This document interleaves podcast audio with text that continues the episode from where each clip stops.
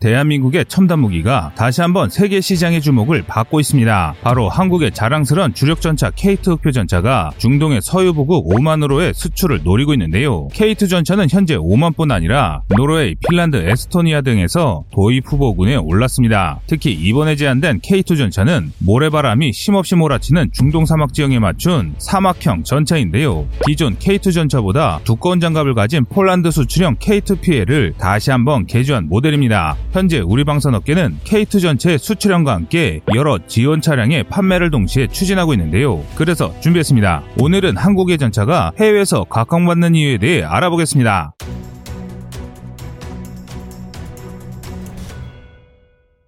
오만은 아라비아 반도 남단에 위치한 서유부국으로 미국의 주요 무기 수출국인 사우디아라비아처럼 해외에서 많은 무기를 구입하는 나라입니다. 국내 자체적인 제조업 역량이 지극히 부족한 대신 오일머니 덕에 돈이 아주 넘치는 나라인데요. 현재 오만은 챌린저2 전차 38대, M60A1 6대 및 M60A3 전차 70세대를 운영해왔습니다. 이들 중 M60A1, A3 전차가 노후하자 이를 대체하기 위해 지난 2015년에 77대의 신형 전차 구매 사업을 시작해 현재 76대를 발주한 상태입니다. 그리고 추가로 10대 공병전차도 요구하고 있는데요. 병력 규모를 생각할 때 이는 상당한 수량입니다. 그런데 아무리 돈이 많은 나라라고 해도 오만 이후에 대규모 군비 확장을 하는 이유가 궁금한데요. 바로 오만 남쪽이 내전으로 유명한 예멘이기 때문입니다. 예멘은 홍해 입구 아덴만에 위치한 아랍 국가입니다. 그리고 불과 수년 전까지만 하더라도 분단 국가의 성공적인 평화 통일을 막는 것으로 지목됐던 나라였습니다. 과거 예멘은 대립하던 남과 북이 합의를 통해 평화 통일에 성공했습니다. 하지만 2014년 9월 결국 다시 내전이 일어나고 말았는데요. 사우디아라비아와 이란이 각기 다른 세력을 후원하며 내전에 개입하고 심지어 알카에다까지 내전 중에 세력을 불리며 예멘은 엉망이 됐습니다. 당연히 바로 옆 나라인 오만으로도 난민이 쏟아져 들어오는 등 문제가 발생하고 있는 상황입니다. 특히 오만과 인접한 예멘 동북부는 알카에다나 IS 같은 국제 테러 조직의 영향력이 강합니다. 오만으로 서는 한시라도 빨리 믿을 수 있는 신무기를 확충해야 하는 상황인 것입니다. 이번 오만의 차기 전차 도입 사업의 규모는 1조 원에 이를 것으로 전망되는데요. 독일의 레오파드2, 터키 알타이, 한국의 K2 흑표 전차가 경쟁자로 참가했습니다. K2 흑표 오만 수출형의 대당 단가는 약 1000만 달러 정도입니다. 그런데 우리 업계 관계자에 따르면 이 경쟁은 무의미하다고 전합니다. 그 이유는 K2 흑표가 사실상 내정된 상태로 경쟁이 벌어지고 있다는 것입니다. 국제원유 하락과 코로나 장기화로 확정 발표가 지연되고 있을 뿐이라는 것인데요. 그 자신감에는 나름 확실한 근거가 있습니다. 우리의 사막형 K2 흑표는 2018년 5월부터 한 달간 600km 이상의 다양한 주행과 사격 테스트를 수행했습니다. 이 과정에서 이렇다 할 고장과 작동 불능을 전혀 일으키지 않았습니다. 반면 경쟁자인 알타이 전차와 레오파르트 전차에서는 심각한 문제가 속출했습니다. 터키 알타이 전차는 주행 테스트 중에 작동이 멈추면서 오만 관계자들을 실망시켰고 앞서 테스트된 독일 레오파르트 2A6 전차는 마른 하천인 와디에 빠져 주행 성능에 문제를 드러냈습니다. 그러니 오만이 문제가 많은 다른 전차를 고를 일이 없다는 것입니다. 현재 우리 방산업계는 K2 사막형 수출형에 확신을 갖고 생산 체계를 갖추고 있습니다. 오만이나 사우디아라비아, UAE 등의 사막 국가에 적합한 K2 사막형 부품 개조 개발 사업을 2019년 10월부터 본격적으로 시작해 내년 9월 30일까지 개발을 완료할 예정입니다. 개발 일정을 일 단위로 확정해 두는 것은 그리 흔치 않은 일인데요. 이렇게 정확한 일정 조율이 가능했던 것은 방위사업청의 적극적인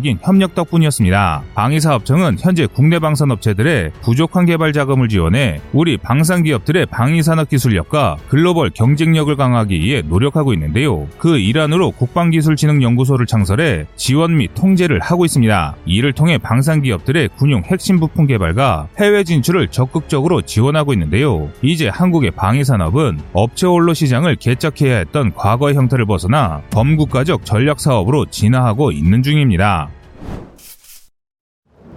이번에 개발된 K2PL은 오만에 수출하기 위해 특별히 개발한 전차입니다. 사막형 K2 흑표는 여러 면에서 기존 K2와 차이가 있는데요. 우선 에어컨 용량부터 다릅니다. 기존 K2 전차는 온대 지역 환경에 적합하도록 파워팩 냉각 용량이나 내부 에어컨 용량이 최대 43도까지 대응할 수 있도록 설계됐습니다. 이에 비해 사막형 수출형 K2는 중동 사막의 기후를 고려해 최대 55도까지 온도 상승에 대응할 수 있도록 전체 냉각 시스템 능력을 강화했습니다. 했습니다. 동시에 사막 지형에 대응해 MT-883 파워팩 냉각 용량을 증대시켰습니다. 동시에 승무원과 차량을 위해 추가적으로 보조 냉방 장치도 장착됩니다. 에어컨이 무슨 대수냐고 생각하실 수 있겠지만 승무원이 쾌적한 환경에서 임무를 수행하는 것은 매우 중요한 일입니다. 찜통보다 더운 날씨에 달궈진 새는 고기를 익힐 정도로 뜨겁습니다. 당연히 내부 온도도 급상승해 안에 있는 승무원들에게는 집중력을 떨어뜨리는 원인이 되기도 합니다. 그래서 현재 개발되는 첨단 무기들은 승무원의 임무 환경까지 고려해 개발되고 있는 추세입니다. 이뿐만이 아닙니다. K2PL은 뼈대도 다릅니다. 오만이 요구한 전차 하부 방어력 강화를 위해 수출형은 차대 길이를 약간 연장했는데 기존 K2 전차는 대당 5톤의 중량을 버틸 수 있는 12개의 유기압 현수 장치와 6개 보기륜을 가지고 있습니다. 반면 이번에 개량된 사막형 K2는 보기륜을 7륜으로 늘린과 동시에 총 14개의 IS 현수 장치를 탑재해 70톤의 전투 중량을 견딜 수 있도록 확장했습니다. 이는 서방 최강의 중무장 장갑차로 유명한 미국의 M1 에이브람스 후기형과 맞먹는 중량입니다. 그만큼 방어력을 책임지는 장갑이 두터워졌는데 포탑 전면과 측면에서 관통력 1000mm 수준의 대구경 대전차 무기에 대응할 수 있도록 장갑재를 추가했습니다. 그래서 무거워진 포탑에 맞도록 직류 전압 승압기 역시 개발되고 있습니다. 그리고 road wheel과 궤도 길이가 연장됨에 따라 궤도 장력 조절 장치도 새롭게 개발될 예정인데요. 그런데 이게 다가 아닙니다. 전차 기본인 장갑 외에도 여러 보조 방어 설비를 장착하고 있는데요. 대구경 대전차 미사일 및 로켓에 대응해 전면과 측면에 복합 장갑을 추가했습니다. 이와 동시에 포탑 후면과 차체 후면에 대전차 방어 네트를 장착했습니다.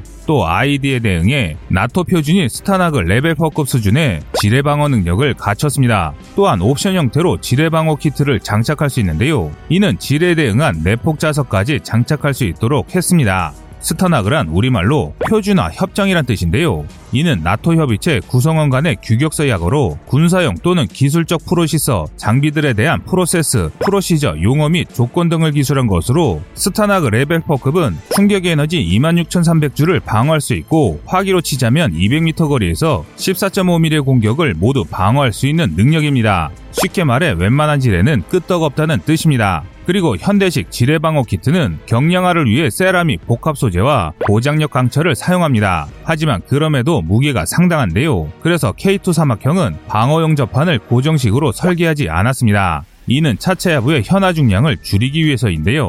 현가 중량이 커지면 전차 기동 체계에 마모와 고장이 발생하기 쉽습니다. 그래서 K2 사막형에는 K808 차륜 장갑차에도 적용된 지뢰 방어용 접한 체계가 사용됐습니다. 방호력은 레벨 3급에 준하는데요. 세라믹 복합 소재 접판으로 K808 타이곤 차륜 장갑차에도 적용되었습니다. 이 또한 국제 규격을 모두 통과했는데 독일 IBD사로 보내서 레벨 3, 즉 폭약 8kg을 견디는 방어력 인증까지 획득했습니다. 이외에도 대게릴라전에 대응해 방어력 증강 계획의 일환으로 12.7mm RCWS가 기본 장착됩니다. 전차 내부에서 360도 감시가 가능한 상황인식 장치 역시 장착될 예정입니다. 여러 부품의 성능 개량도 함께 추진되고 있는데요. 현재 사막형 K2의 개조를 위해 포수 및 전차장 핸들 새로운 차량 제어 컴퓨터가 개량됐습니다. 현용 포수 핸들과 전차장 핸들은 120mm 전차포 운영만 가능한 아날로그 신호 방식입니다. 게다가 한국과 같은 온대기후형으로 만들었기에 중동 사막에 그리 적합하지 않습니다. 이에 비해 성능 개량형은 미국이 규정한 사막지형 군사 규격인 MIL STD 810에 맞추어 고온 운영 조건을 강화했습니다. 신호 전송 방식도 디지털 방식으로 전환했습니다. 이를 통해 사막의 고온에 대응할 수 있게 되었는데요. 나아가 기존 아날로그 방식 핸들이 전차포 조준이라는 단일 임무만 수행할 수 있는 것과 비교해 디지털 방식은 모두 전환을 통해 새롭게 추가된 12.7mm RCWS 등의 다양한 무장 체계를 함께 운영할 수 있게 되었습니다. 원활한 운영을 위해 반드시 필요한 차량 제어용 컴퓨터도 개선됩니다. 통합형 차량 제어 컴퓨터는 전차 조종석에 설치되어 조종수가 스위치, 기능키 등의 조작을 통해 전 차에 장착된 다양한 체계를 운영할 수 있도록 제어하는 시스템입니다. 그러나 기존 K2 전체의 차량 제어 컴퓨터는 이미 개발된 지 10년이 넘은 구형인데 그래서 수출형의 차량 제어 컴퓨터는 기존과 차원이 다른 최첨단으로 재설계되었습니다. 뿐만 아니라 요즘도 널리 생산 중인 최신 부품을 사용함으로써 중장기 정비 및 군수 정비를 보다 용이하게 했습니다.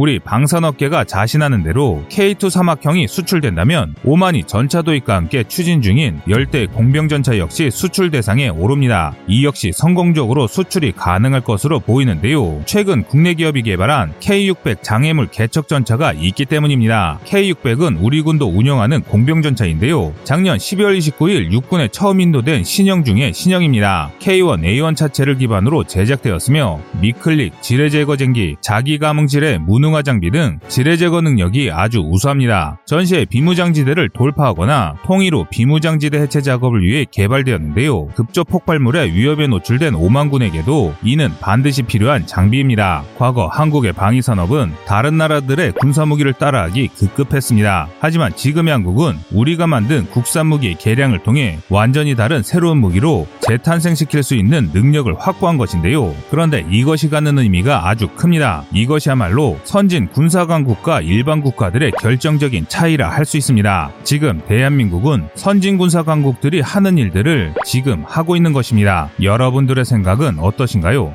시청자님의 현명한 의견을 댓글로 남겨주시기 바랍니다. 여러분들의 좋은 의견이 좋은 영상을 만드는데 많은 힘이 됩니다. 이상 꺼리튜브였습니다.